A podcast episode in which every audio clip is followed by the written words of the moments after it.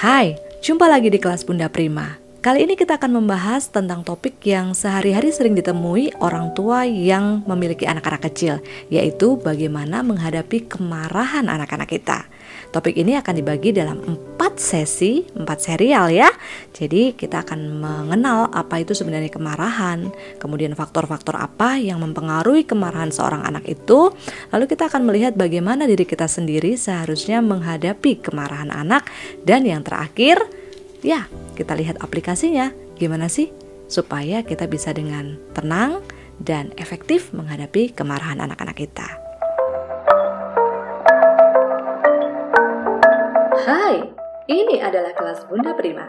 Di kelas ini kita akan berbagi bersama pengalaman dan studi tentang anak-anak. Anak-anak adalah anugerah Tuhan. Merawat mereka adalah sebuah panggilan hidup. Saya ingin mengajak semua belajar dan bertumbuh dalam kasih untuk mereka. Saya Bunda Prima, Early Childhood Specialist and Child Counselor, Edukasi Foundation. Ini kita berada di part 1 tentang dari mana sih asal kemarahan anak. Nah, di dalam teori ada yang namanya ABC ya, antecedent behavior consequences. Setiap perilaku itu selalu ada uh, sebabnya dan juga ada akibatnya. Nah, kali ini saya singkat aja oh supaya lebih mudah untuk kita ingat ya, yaitu SPA, SPA ya, sebab, perilaku dan akibat. Nah, perilaku anak terutama kemarahan yang sedang kita bahas hari ini, itu selalu mengandung sebab. Jadi kemarahan itu tidak pernah terjadi begitu saja, dia selalu punya sebab dan diikuti oleh akibat. Nah, sebab dari kemarahan ini pastinya adalah karena ada kebutuhan yang tidak terpenuhi ya. Ada tuntutan dari dalam diri anak yang tidak terpenuhi sehingga menyebabkan dia marah. Misalnya apa?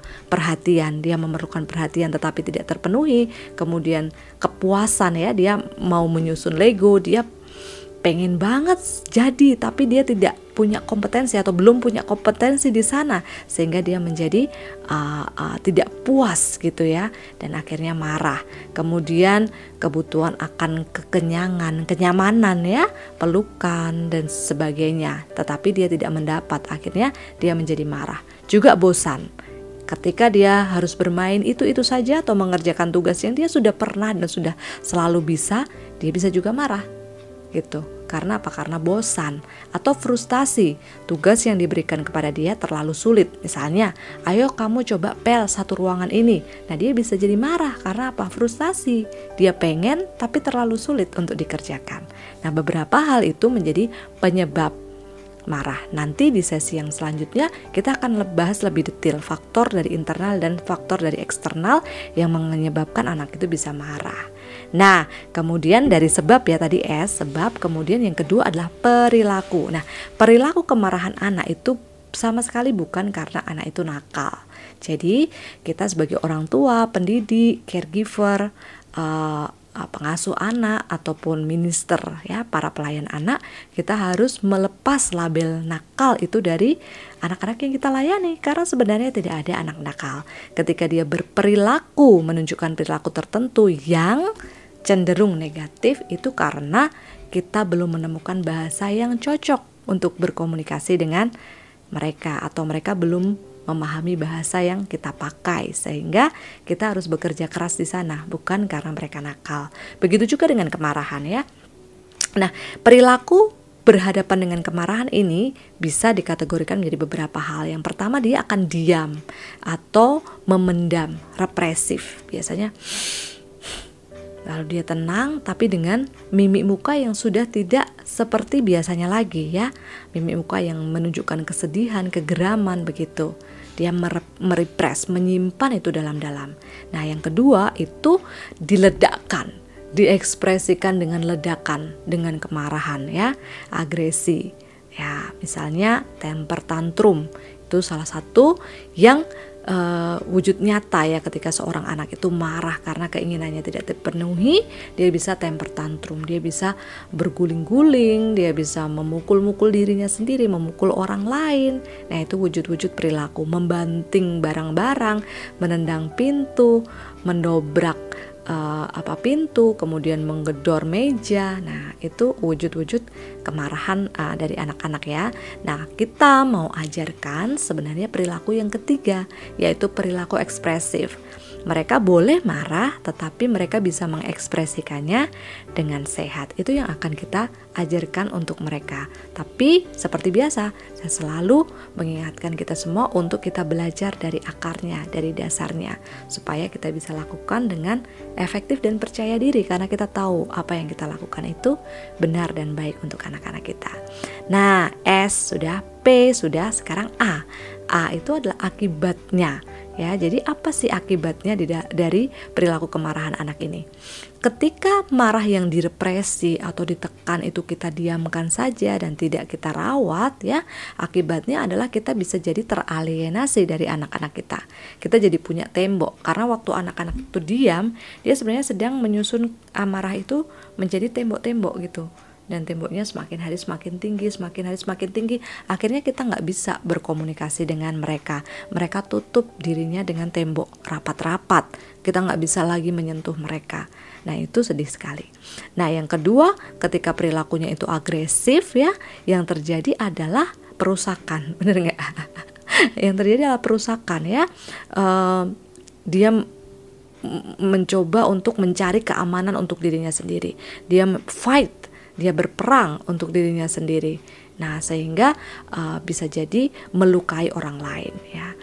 Melukai orang lain, kemudian membuli orang lain, ya, kemudian membuat orang lain menangis dan sebagainya. Nah, itu beberapa akibat yang terjadi ya dari kemarahan yang tidak tertangani. Nah, ada dua landasan yang kita akan gunakan dan kita lihat terus landasan ini untuk membahas tentang kemarahan ya. Yang pertama itu dari Mazmur 37 ayat 8. Dikatakan, "Berhentilah marah dan tinggalkanlah panas hati itu.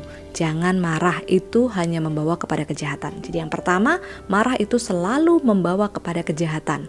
Marah yang tidak dikelola dengan benar itu akan selalu membawa kepada kejahatan. Contohnya Kain ya, Kain marah kepada Tuhan karena ada asumsi prejudis kepada Tuhan ya, karena dia tidak punya relasi yang kuat dengan Tuhan, akhirnya ada pre prejudis dan asumsi dan dia berakhir dengan membunuh adiknya Abel ya, berujung pada kejahatan. Kemudian ayat yang kedua dari Yakobus 1 ayat 19 sampai 20. Setiap orang hendaklah cepat untuk mendengar tetapi lambat untuk berkata-kata dan juga lambat untuk marah. Sebab amarah manusia tidak mengerjakan kebenaran di hadapan Allah. Jadi, kalau untuk mendengar kita mesti cepat menyediakan diri untuk ditegur karena teguran itu bagus untuk jiwa kita. Tetapi untuk marah, weh, kita mesti lambat nih, slow, Bro. ya, jadi marah itu harus slow. Karena apa? Karena mesti diolah dulu. Kita mesti olah dulu apa ini kemarahan, akarnya dari mana dan bagaimana aku harus mengeluarkan kemarahan ini dan seterusnya. Apakah marah ini adalah sesuatu yang worth it dan seterusnya. Kita mesti mengelola dan itu mesti kita ajarkan kepada anak-anak kita agar tidak berujung kepada kejahatan. Nah, anger atau kemarahan itu sebenarnya apa sih? Anger atau kemarahan ini adalah respon individu yang uh, terhadap sesuatu yang dianggap tidak adil baginya. Jadi ketika ada sesuatu yang dia anggap tidak adil bagi dia, aku harusnya dapat, kenapa aku tidak dapat? Aku harusnya dapatnya sama, kenapa aku tidak dapatnya sama? Aku harusnya dipeluk, kenapa aku tidak dipeluk? Aku pengennya masih bermain, kenapa aku disuruh mandi? Nah, hal-hal yang uh, dianggap oleh seseorang itu tidak adil, dianggap oleh anak-anak kita itu tidak adil bagi mereka, maka muncullah yang namanya anger atau kemarahan. Sebenarnya Anger ini bukan hanya masalah perilaku, wujudnya memang dalam perilaku ya. Dia bisa gedor-gedor pintu, dia bisa gulung-gulung, dia bisa nangis, dia bisa teriak-teriak, dia bisa banting-banting apa aja, dia bisa ngomel-ngomel ya. Itu perilakunya. Tetapi sebenarnya masalahnya adalah pada hati Nah, kita udah sering bahas ini ya, nanti bisa dilihat di video yang lain tentang uh, kecerdasan emosi atau tentang bahasa ya, bagaimana uh, semua perilaku itu sebenarnya sumbernya pada hati. Kemarahan itu sebenarnya sesuatu yang natural yang natural dan dan dan ada dan melekat pada diri manusia ya. Sifatnya itu sebenarnya adalah baik karena kan sesuatu yang tidak adil nih. Oh, ini sesuatu yang tidak adil, aku bisa marah gitu Misalnya ada uh, kelompok anak-anak yang dilukai dan dibully. Nah, anak ini bisa marah karena melihat temannya dibully. Nah, itu bisa itu kemarahan yang sehat. Sebenarnya kemarahan itu sehat karena sesuatu respon terhadap sesuatu yang tidak adil. Tetapi karena manusia jatuh di dalam dosa, akhirnya kemarahan itu muncul karena desire atau keinginan manusia itu sendiri, bukan kemarahan yang dipandang dari perspektif Allah. Jadi kemarahan karena keinginannya dia sendiri yang tidak terpenuhi, akhirnya marah. Nah, kalau ujungnya atau akarnya itu adalah desire atau hasrat manusia, nah, maka bagaimana? Apakah ini baik atau tidak? Tentu akan berujung pada kejahatan, bukan kalau tidak dikelola dengan benar. Nah, kemarahan ini akan mempengaruhi seluruh aspek hidup manusia, aspek hidup anak itu sendiri. Ketika seorang anak marah, itu bukan hanya fisiknya aja yang tangannya gemeter, mungkin kepalanya bisa jadi nyut-nyutan gitu ya, kemudian uh, jadi sakit gitu, apanya perutnya mules atau kakinya jadi nggak enak gitu, tapi juga pikirannya. Jadi uh, terngiang-ngiang terus. Kata-katanya mama terngiang-ngiang terus, apa uh, tadi peristiwa tadi waktu dia berebut mainan itu terngiang-ngiang terus jadi mempengaruhi pikiran juga. Kemudian bisa juga mempengaruhi uh, interaksi sosial. Akhirnya dia menarik diri akhirnya dia tidak mau ber, berkomunikasi dengan orang lain. Uh, kemudian juga bisa mempengaruhi motivasinya dia. Nah, dia ketika dia marah dia melakukan sesuatu karena bisa jadi karena balas dendam, karena uh, untuk me, me, melancarkan keinginannya dan sebagainya. Jadi kemarahan ini mempengaruhi banyak aspek dalam kehidupan anak ya. Kemarahan kita harus tahu bahwa itu sesuatu yang kita perbuat bukan orang lain perbuat. Orang lain bisa jadi salah ya melakukan kesalahan, tetapi yang memutuskan marah atau tidak itu adalah kita kan. Jadi kemarahan itu ada di pihak kita. Oleh sebab itu, kita sendiri yang punya uh, kendali terhadap kemarahan itu kita bisa mengendalikannya. Nah, kemarahan ini bisa jadi bersifat idol atau sesuatu yang kita puja dan kita biarkan terus ada dalam kehidupan kita, kehidupan anak-anak kita. Kalau kita tidak biasakan untuk melatih, merawat, dan meletakkannya di tangan Tuhan, maka kemarahan itu bisa menjadi idol, bisa menjadi sesuatu yang terus kita lakukan sampai akhirnya nggak bisa terkendali dan melukai banyak orang sedih sekali ya ada banyak orang yang uh, datang uh, untuk bertanya tentang gimana sih caranya mengendalikan marah nah memang harus dilatih dan harus di dikalahkan harus di apa namanya di di hmm, dilatih begitu cara-caranya karena kalau tidak itu akan berkembang terus dan menjadi idol menjadi sesuatu yang kita puja dan kita banggakan justru secara tidak tidak langsung ya.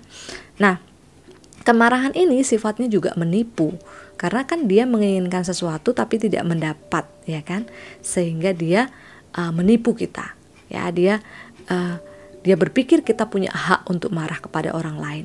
Dia berpikir bahwa kita mau orang lain harus memahami kita. Kalau tidak memahami berarti mereka keliru. Nah, kemarahan sifatnya adalah menipu.